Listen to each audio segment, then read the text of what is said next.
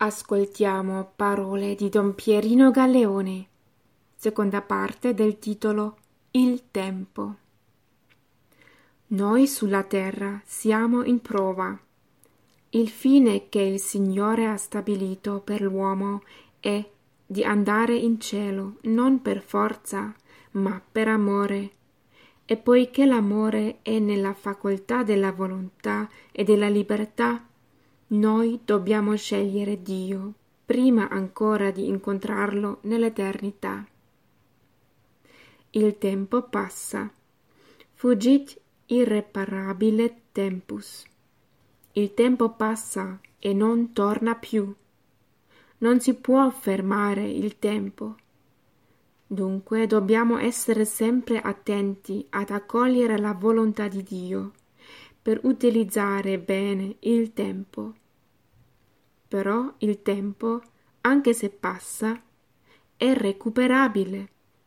Il recupero del tempo consiste nel fare adesso quelle opere buone che non abbiamo fatto nel tempo passato e mediante la misericordia del Signore eliminare tutte le opere non buone per cui abbiamo usufruito del tempo in modo non buono, non secondo la volontà di Dio.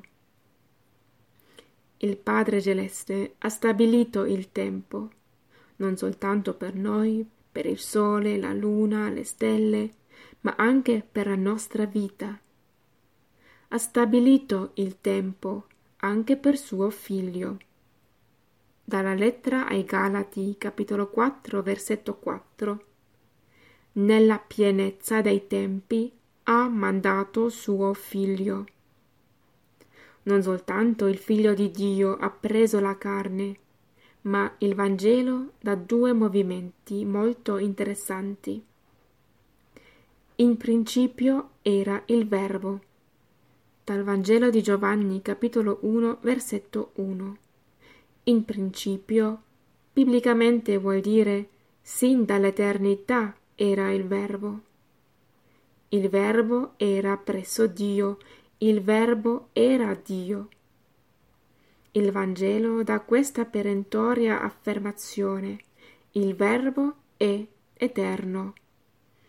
Poi c'è anche una combinazione, una coincidenza, un giorno, nella pienezza dei tempi.